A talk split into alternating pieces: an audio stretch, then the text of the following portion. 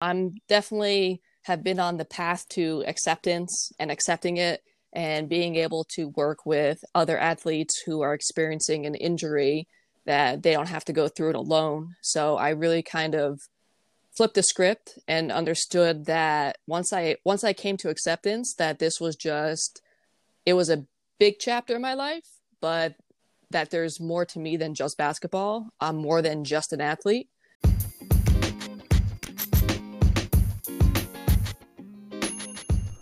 Welcome to the Well U Mental Training Podcast. At Well U, we found the importance of community in the lives and stories of athletes and coaches and teammates and anybody involved in the sports world. Ami Strutton Belanoff and Brian Alexander are your hosts. We're certified mental performance consultants who started a path towards helping others, namely athletes and professionals in the sports world, find a process to training the mental side of performance interview them where we tell stories of athletes or we to gain insights into their process. We've also started a mental training app called Well U Mental Training. In the app, you can find a clear model and practice to train your mental game on the go, starting with a self-assessment, a comprehensive goal-setting program, and then categories that support your mental training journey such as confidence, motivation, focus, nerves and emotions, communication. It's a clear process that you can follow on your own with exercises, imagery experiences, self talk tools, breathing practices, everything just in the palm of your hand.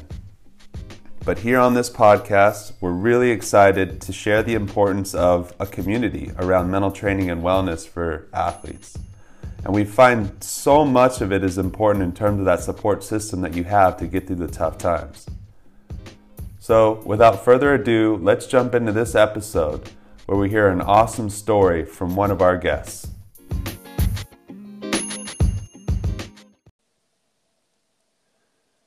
Welcome to the Well U Mental Training Podcast. We know that athletes all around the world are challenged at different levels during the time of COVID sport restrictions it's becoming clear that mental training is becoming more and more important as athletes and coaches seek to balance their self identity when so much of it is tied up into their sport performance. On the podcast today, we are joined by Ashley Polkovich, who I think you're all going to love getting to know. Ashley has transitioned from a self identified athlete to a well rounded person through the core values she needed to discover in her own athletic journey. I'm really looking forward to unpacking her story with you all from being a high level basketball player with real opportunity in her sport and then suffering a career ending injury that changed the direction of her athletic identity. Ashley has completed her postgraduate training in sports psychology and also works as a physical therapy assistant. She is working to help athletes of all skill sets enhance their performance so this dialogue will be rich in relatable stories and actual content. Welcome to the podcast, Ashley. Thanks. Thanks for having me, Brian. How are you? I'm good. Yeah, it's great to have you on here. I think we're going to learn a lot from your story. We're going to learn, learn a lot from your experiences. And um, I really hope that, you know, we can unpack some things and, and just get to know you a little bit first, if that's okay. Yeah, absolutely. Absolutely. Yeah. So let's just kind of start from the beginning with basketball. What first sparked your interest in it? Um, it's kind of funny. I actually didn't like basketball when I was a young kid. Um, but in fourth grade, all my friends were going out for the basketball team. Um, it's called Biddy Basketball back here um, from Central PA. So a very small town. And uh, all my friends were doing it. My childhood best friend was to sign up. And I didn't want to be the only one who didn't play. So the very last day of tryouts or signups, I should say, I asked my mom if she would take me just because my friends were doing it. And then from that point on, I fell in love with it, loved the game, and it's just it just took off from there. That sounds a lot like a lot of kids' first sport experience. It's the friends that are trying the sport, and uh, you're going and, and checking it out yourself, and then you know that that love of the game kind of falls into place yeah absolutely that's definitely what happened to me was it instantaneous for you? Uh, pretty much. Um, I have a strong desire and work ethic to just be the best that I could be. So once I knew I wasn't good at it, um, I really had the motivation to get better. Um, I would practice all the time. I would read books on how to shoot better, how to play better defense. Uh, I really went all in. Wow. Yeah, you really went all in. And that was at what age did you say? I started playing actually at nine. I organized ball. I started playing at nine. I played a little bit when I was younger with my dad and my brother. I uh, wasn't very good. Um, at nine, I still wasn't good, but I just got hooked and wanted to learn and just be a sponge, absorb as much as I could. Yeah. And it sounds like you did. I mean, seeking out reading materials on the topic, I mean, diving right in. That sounds like you really yeah. had a, a thirst for knowledge and, and sort of like almost like that growth mindset approach. Right. I, I definitely did. And I, I still do um, with my current profession. Awesome. That's great. So, at, when you think about basketball and your career, um, what were some of the highlights of your career as a basketball player? Uh, for me, there's definitely two that really stood out. Um, so, my junior year, we didn't have any seniors on the team. So, I kind of got to be a senior twice, uh, which is pretty cool. And our team won districts back to back years without any seniors. Wow. And that was really a cool moment for us. Um, but the other moment was just seeing my hard work pay off uh, before my injury happened and getting the letters from all three divisions and having the opportunity to be recruited by all three divisions. And I, I still have those letters today. Mm, yeah. So you you you had a couple really good highs in the sport. I mean, back to back champs. And winning seasons. Yeah, winning seasons. So, mm-hmm. Getting those letters, those offer letters. Yeah. Yeah. Yeah, I remember those times. That's like it gives me chills just thinking about that from my own experience, yeah. right? It's like, man, all this hard work is paying off. Mhm. Absolutely. So it felt good. I I really went and um, kind of had to expose myself um, because I come from such a small area so there wasn't a lot of exposure. So I will go to a lot of shoot arounds, a lot of clinics, a lot of camps, anywhere to gain exposure, and that's kind of really where the interest started coming in. Mm-hmm. When you think about just kind of going off on a tangent for a minute, when you think about those winning seasons, what was it about those teams that contributed to the wins? Um, I think we just had a really good group of core individuals um, it was really a team first mentality. Um, I was one of the captains for my junior and senior year. I was more the vocal leader. So anything I could do to pump up the team, get them ready for games. Our other leader was more, you kind of followed in her footsteps. But we just had a good group of girls in general, um, not just basketball players, just a good group of, of young girls. And we really got along. And we had you know, a legacy at the high school that I played at. So we want to do our best to keep it alive. Basketball was a full time job for us, to be honest, mm-hmm. in high school. Yeah, you guys were all basketball all the time. Absolutely. How about academics? What was that like? Um, it was it was funny because athletics always came naturally to me. Academics I had to work harder at. Um, but I also wanted to make sure I got good grades so that schools continued to look at me.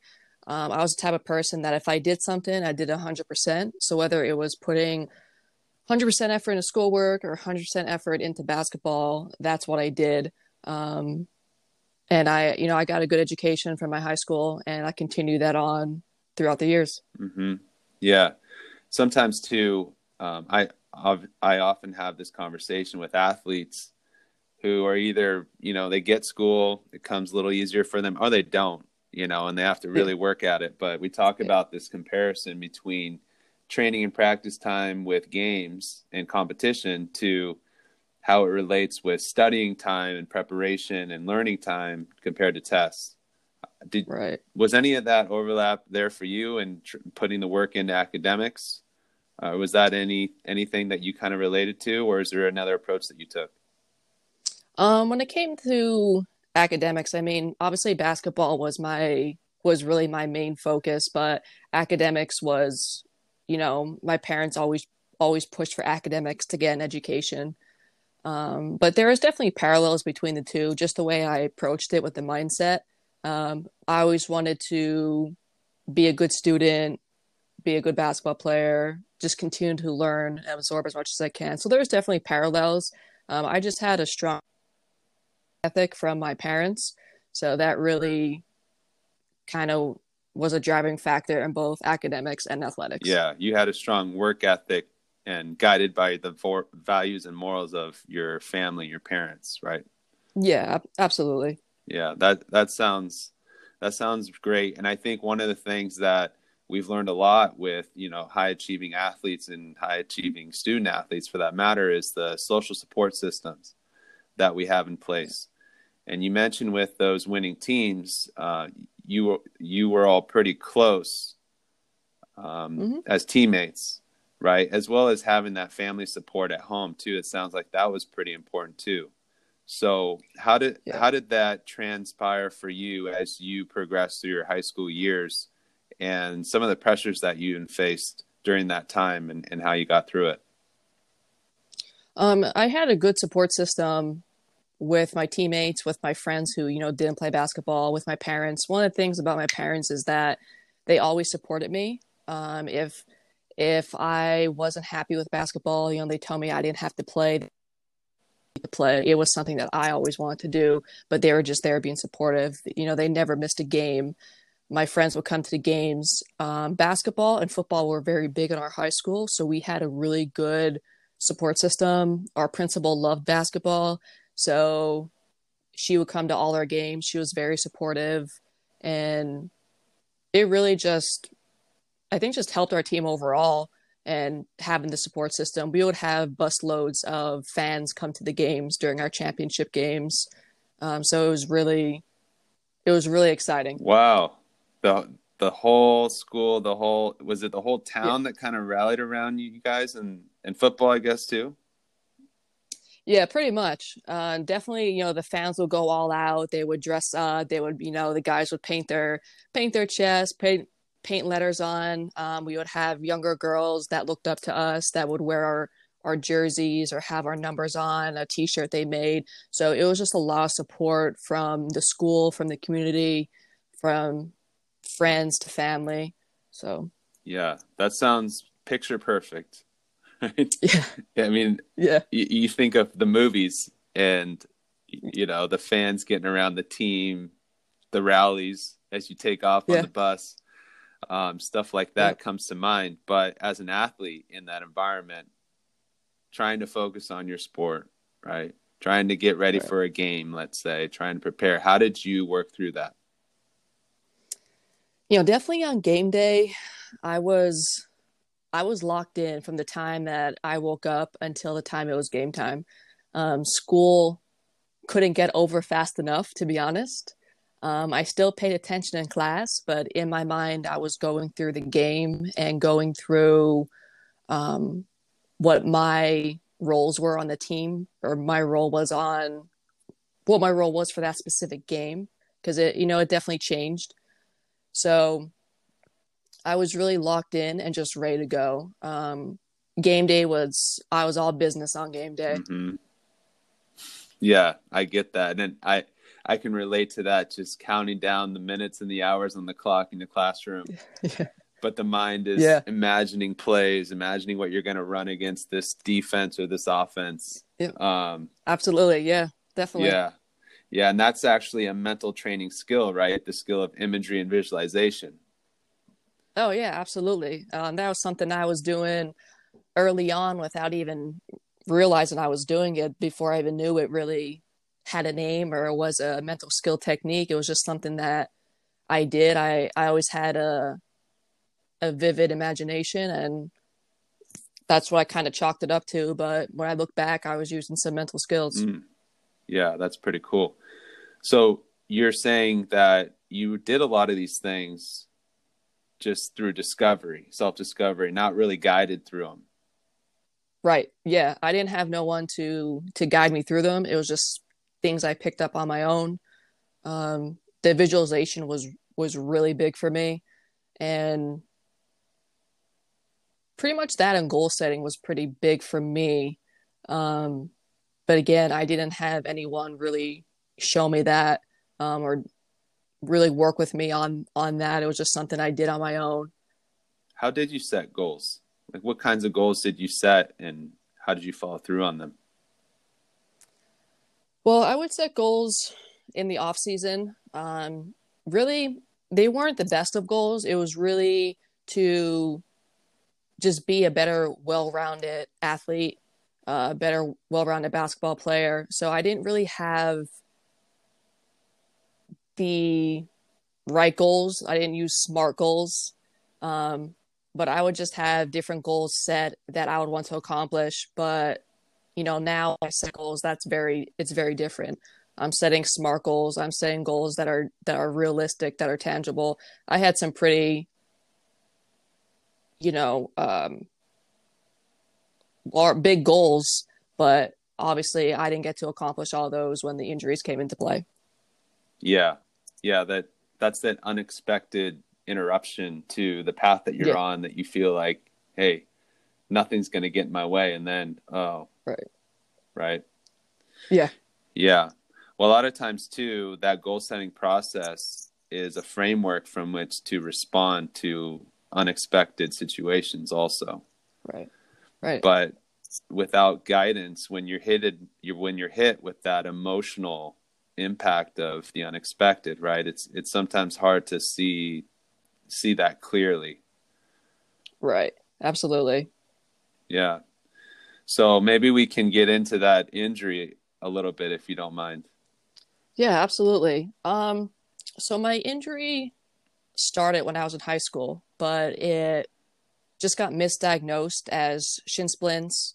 Um, and I was getting frequent calf cramps, but it was always my ankle tape was just too tight. So it was really sport induced at first. Um, like I said, basketball was like a full time job in high school. So there is summers where we would have three a days, mm. morning, afternoon, and then the summer league game. So we were all sore. So I didn't think anything of it. You know, we were all kind of burned out and hurting. So I didn't think much of it. By the time I turned 18, I start to have a lot more leg issues um, from below the knees down. And I had something called compartment syndrome, which I got in both shins and both calves. And I just thought I needed a little bit of physical therapy. You know, I thought it was like a sprained ankle, I'd be good to go. And I found out that I actually needed surgery. Mm. So yeah, I, I never had surgery before. So my first surgery was when I was 18 and then when I got surgery, um, I had hopes of obviously coming back that season and playing basketball or being ready for next season. And then I found out that there's just something more wrong with my legs after the surgery. Um, the pain that I was having when I played basketball was now happening just when I would walk or when I would go up and down the steps. So it came from just being sports induced to everyday aspects of my life. Okay. And I started to have a lot of problems with my left foot that um, a lot of spasms, a lot of sharpshooting pain. I come to find out that the doctor who did the first surgery uh, hit a nerve that runs into my left foot, and I now had nerve damage in my left foot. So now I had another injury on top of the initial injury. So I needed four surgeries to try and correct the initial problem, but now also this problem with my foot. So in total, I had five leg surgeries from the time I was 18 to 21, wow. which is the, the prime basketball, prime college years. Um, and it just completely, you know, ended my basketball career or any chance I had of, of playing. Yeah. Wow that sounds like a really really tough situation to absorb and accept and work through yeah it was it was uh devastating to say the least I really identified very highly as an athlete. So my self identity was really wrapped up in being an athlete. And when those injuries happened and when basketball was abruptly taken away from me, um, I was devastated. I was going through a grieving process that I didn't realize at the time. Mm-hmm. Yeah. And what kind of support did you have through that grieving process? I mean, I had my parents' support. They were doing the best they could with trying to help me through it. They, you know, they knew I was devastated. They didn't really know what to say to me. Um, my friends didn't know what to say to me. My teammates didn't know, you know, what to say or do. Um, and I went through some other, you know, situations during that time where I started to some of my close friends from high school, we kind of stopped talking. So like that added into it. That that was some of my support. Mm-hmm. Um, you know, I went through a breakup, you know, right when I had my injury. So I was going through a breakup and dealing with that at the same time. So I didn't have I had support, but I really felt like no one understood what I was going through. Yeah. Oh my gosh, that is a lot of levels of stressors on yeah. top of each other. Yeah.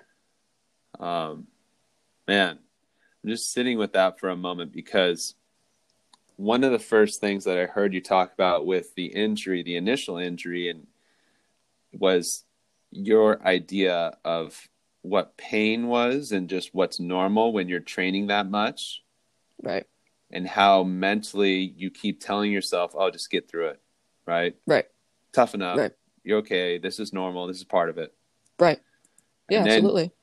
And and then you realize, okay, it's not what I thought it was. Yeah. So I need to have this surgery, but look, chances are I'm going to come right back after a little rehab. I'm I don't know for sure. Is that sort of the mindset going into that first surgery? Oh, absolutely. Um, that that was definitely the mindset that the goal was to get back to play that season uh, maybe in the postseason if possible. But if not, I'd be ready 100% for next season. Yeah. Yeah. So there's a lot of goal setting again, right? Yeah. Planning, um, uh, opportunistic, uh, uh, optimistic ma- attitude and mindset. Um, and then to find out the person that you trusted with it and made a mistake. Yeah. Right. Hit a nerve, yeah. new injury that you had never even predicted or prepared for. Right.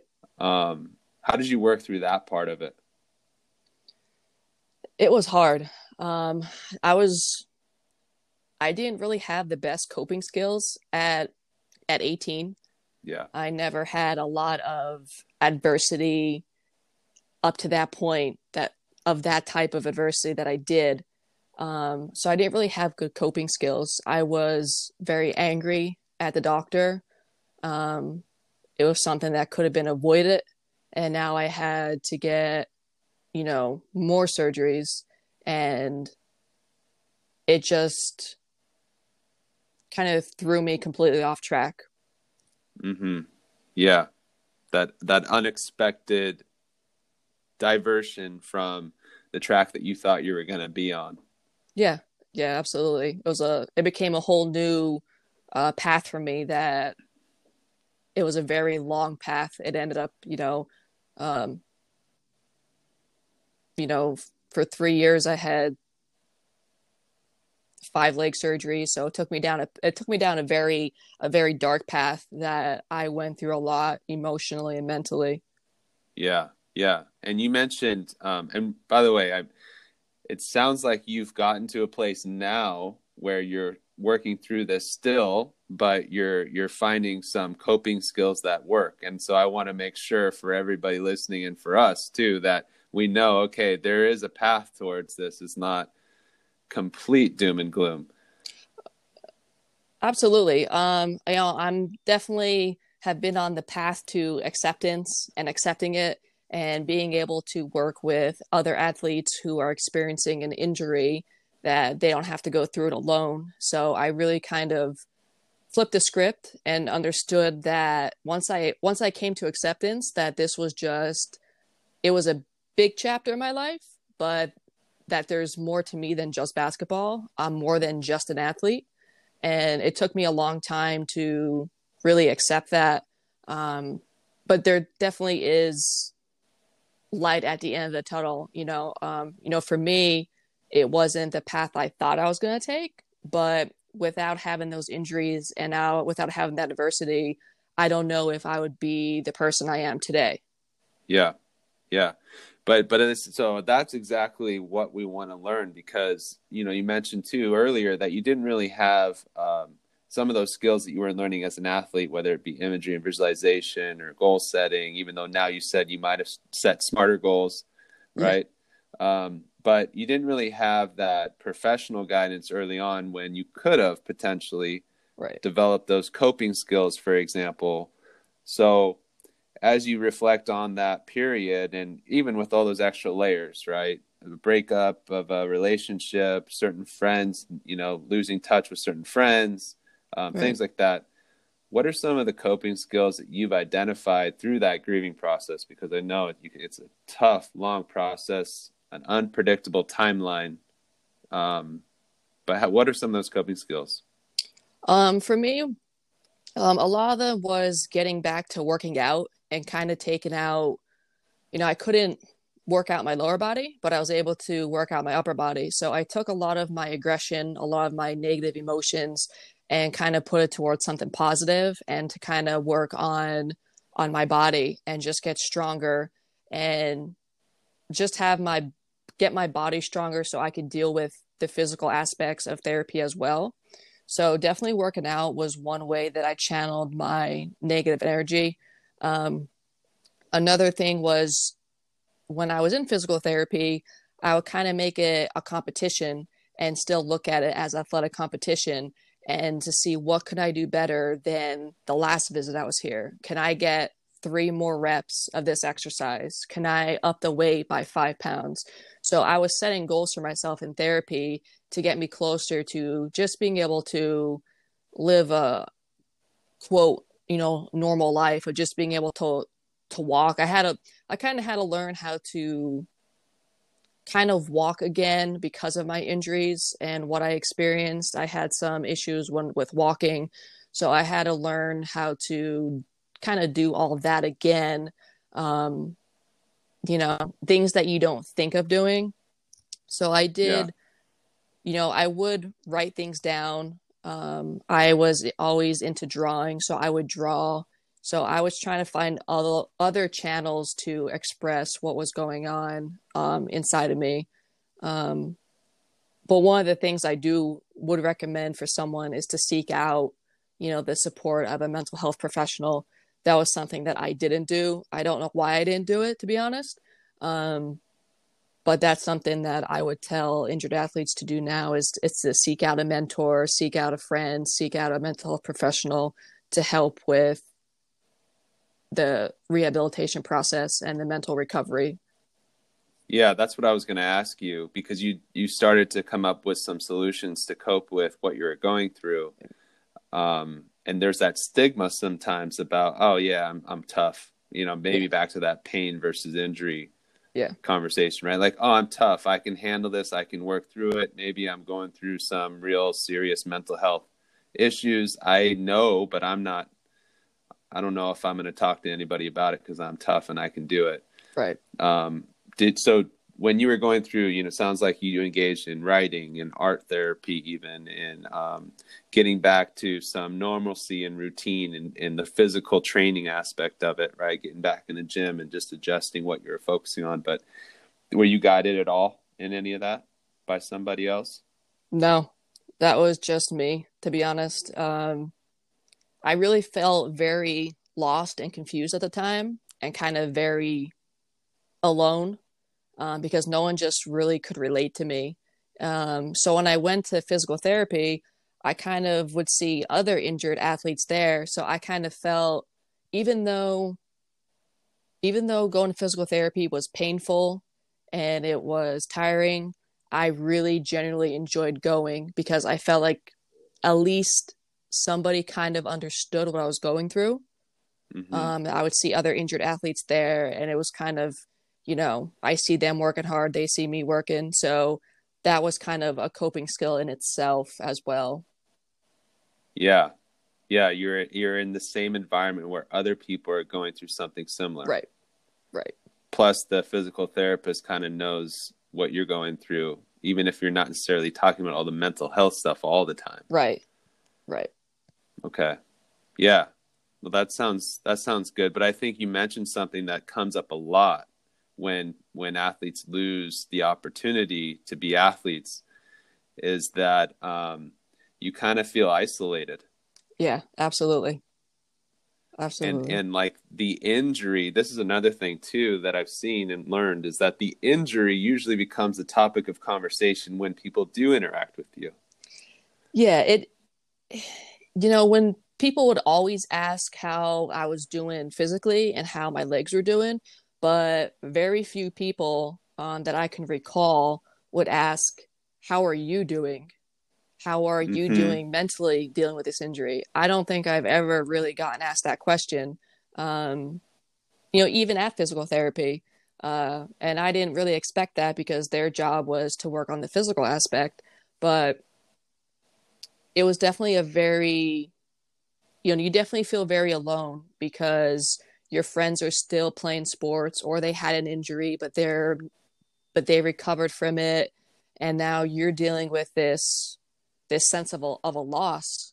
Um, it was a huge chunk that was taken away from me, and I just felt very alone because I didn't have basketball anymore. Hmm. Yeah, and you couldn't express yourself in the same way as you had on the court. Absolutely. Right. Yeah. So so thinking about that and I didn't ask you did you take any of those scholarship offers that you were presented with? I didn't. I did not. Um, okay. I still have all the letters till this day. Um, I did use them as motivation. Um, okay. I ultimately decided to go through to a Division three school. I was really set on playing for this one coach who I really got to know over the years just from going to camps, and I really wow. wanted to play for her. Um, but I still had hopes of playing at a higher level. Um, but ultimately, I went to a D3 school. And then because of all my injuries, I never really had a normal college life. Um, I went to three different colleges in four years because I had to do a lot of had a lot of appointments. I had to go to community college for a semester because I couldn't walk campus. So I was mm. taking a lot of online courses and maybe one or two night classes because I just couldn't physically walk on campus. Um, I couldn't go up steps, so they had to change dorms for me. I had to move dorms wow. with an elevator. So I did a lot of moving around to be closer to home. Um, and then I ended up graduating from Susquehanna University in Central PA. Um, okay. And that's where I, I got my my degree from. So. Yeah. Wow. So you went through not only, I mean, just the physical change, but a lot of life change too because of the physical limitations right and and and needs that you had in your recovery process trying to figure out a way to get back to walking yeah yeah yeah i mean that that's a lot too yeah. the plot thickens yeah it just keeps getting better yeah it keep it keeps getting better because now look at you yeah. right so so you got your degree where did you go from there so um post college? So, after I got my degree in psychology from Susquehanna University, I knew I wanted to help people. Um, I always enjoyed helping people, but I also want to do something with sports. And when I heard of something called sports psychology, it was kind of a no brainer. Um, it was the best of both worlds for me. So, I actually went to Ithaca College in upstate New York. I got my master's in sports psychology. And then I was working in the mental health field for a couple years, uh, not working with athletes, but in the mental health field. Um, at that time, I moved away and moved closer to Philly, which is about two hours from my hometown. And I also became okay. a personal trainer. And I used the sports psychology and the personal training together, but I still felt like there was a puzzle piece missing. I had the mental aspect, I had the physical aspect, but I still felt like something was just not right.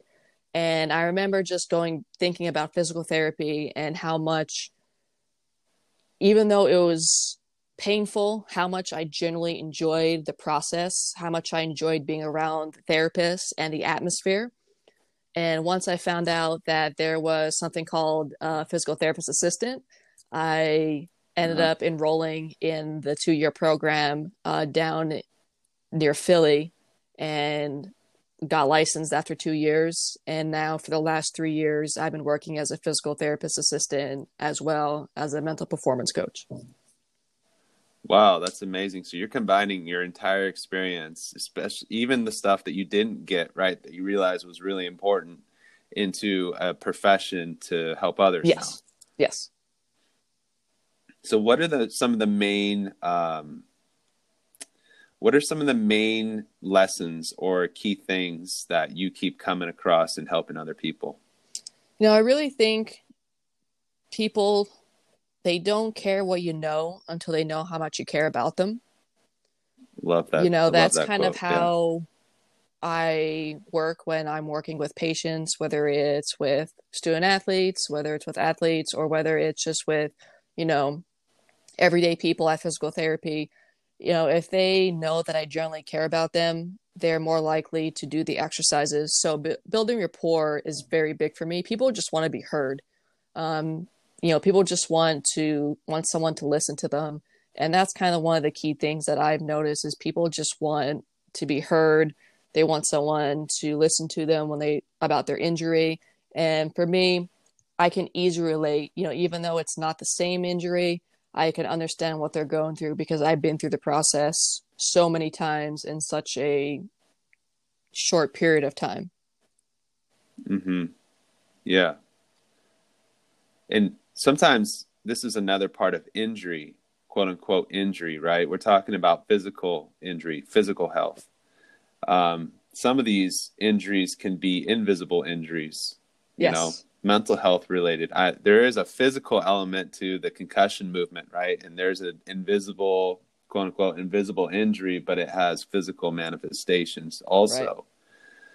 So the idea of you're going through an injury, but you're going through it in your own way, that's a pretty important thing to understand as a helper, right? As a someone in a support system. Yeah, I mean, you want to you want to make sure that they're feeling heard, and that you know, I want to make sure that people are having a good experience when they come to physical therapy. That they know that we generally care about their mental health, not just their physical health, and that they know that they have someone that they can they can come and talk to if need be. And sometimes, you know, when I'm just stretching patients and stretching them out, they're telling me about their day that they're having a bad day or they're having a hard time with their injury and they can't do the things they once do.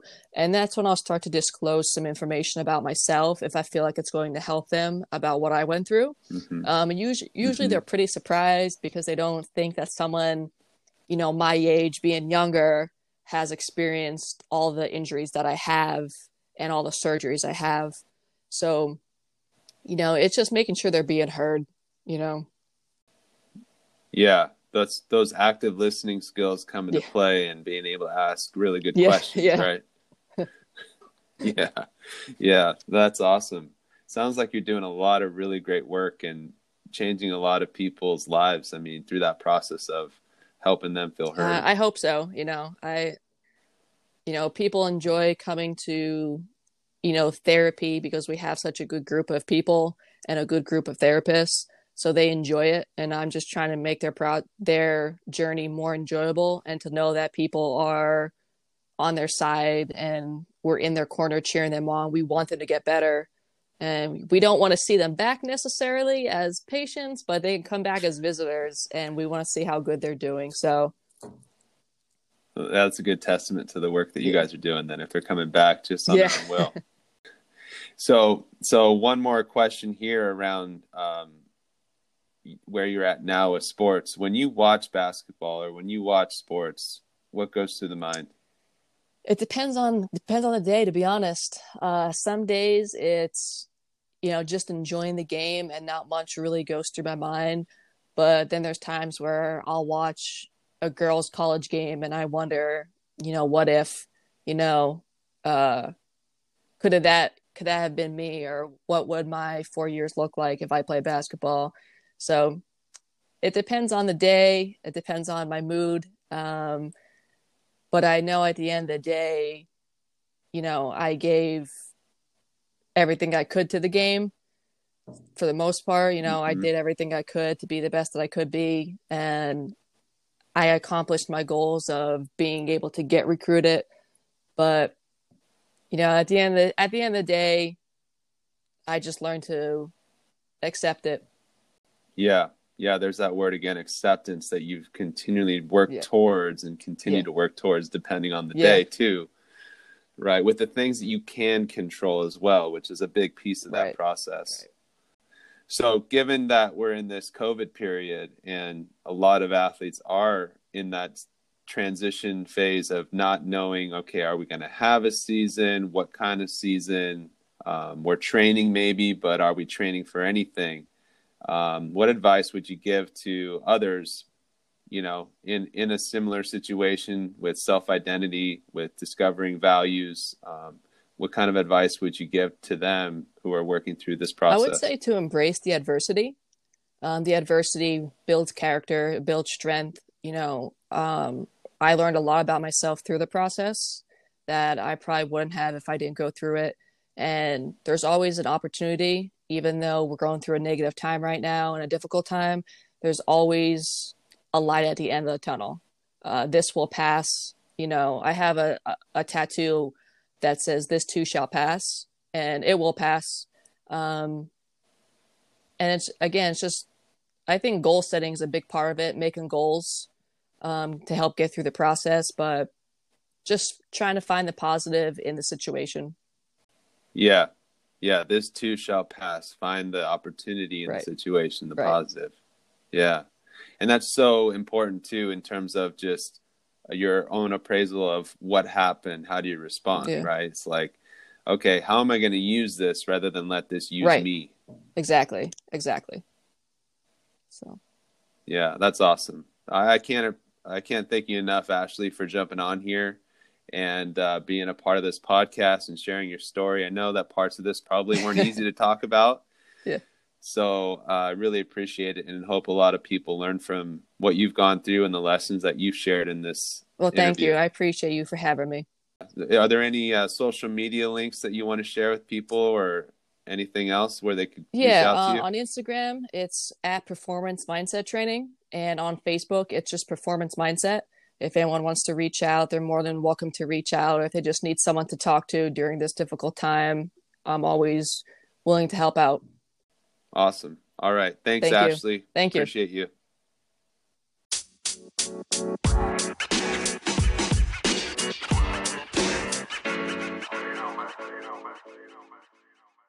Hey, Brian, that was an amazing interview with Ashley Polkovich. The surprise to me was how much she did on her own with so much that was going on. Yeah, she's really risen above the adversity she faced growing up in a small town, being that super sports hero, you know, everybody looking up to her and all the pep rallies and stuff. You can imagine how everything seemed like it was on a high and then went to that low. But um, she's come out, seems like she's coming out on top. Um, I just think that there was so much there that she had to learn on her own. And it basically resonated into what she's doing now. What do you think? Um, she did to be able to do that independently. I mean, identity becomes a big issue here because she was her whole identity was built up around being a basketball player, and then that was suddenly taken away. Yeah, and you find this a lot with high level athletes or really dedicated athletes that their whole sport is consumed um, within their life. I mean, that's what they live, breathe, eat, and sleep, and uh, becomes a problem when it's um, and when it ends abruptly, especially with an injury. Um, but some of the things that she set as her foundation was this growth mindset approach, kind of stemming from her childhood. Um, I thought it was pretty amazing that at such a young age, like I think she said nine years old or something, she started reading books about the sport. Uh, you don't hear that too often. And then um, that kind of stemmed into her work ethic, enforced by her family. But then as she went along, she would start practicing some mental skills that she really didn't know were mental skills, but it's just things she did, whether it was visualization and imagery or goal setting. And I think eventually, because she had that foundation of those things as an athlete, uh, she used those things to help her cope through the surgeries and the, the rehab process and physical therapy, but in different ways, obviously. And it, it was a, probably a different process too. Yeah. I mean, the mental health piece was really interesting, didn't you think? Because she didn't have anyone. We hear a lot of stories about people going through things, and it just wasn't even an awareness piece that was brought to the attention until later. I asked her about the coping skills she used, and she mentioned things like um, going to physical therapy, even though the physical therapist didn't really talk about the mental health. They she felt like they understood her, and she was around others that were going through the same thing. Don't do it alone, right? Um, I think she found that through physical therapy is is is one way that she was able to kind of manage through that. Other people were kind of going through similar things, and even though she didn't have the professional attention and care on the mental health side, she found it through physical therapy, and I think that kind of showed me where she found her resiliency. And I think gratitude, when you say acceptance, I think gratitude because we know that gratitude is a starting point for acceptance, which her tattoo says, "This too shall pass," you know, which I thought was a, a, a defining moment for her. Exactly, this too shall pass. I thought that was really neat that she actually has that on her body now as a visual reminder of just how to make it through tough times, and uh, it, it just shows a lot of optimism. Well, and with that great interview, Brian, thank you so much. Thanks to Ashley.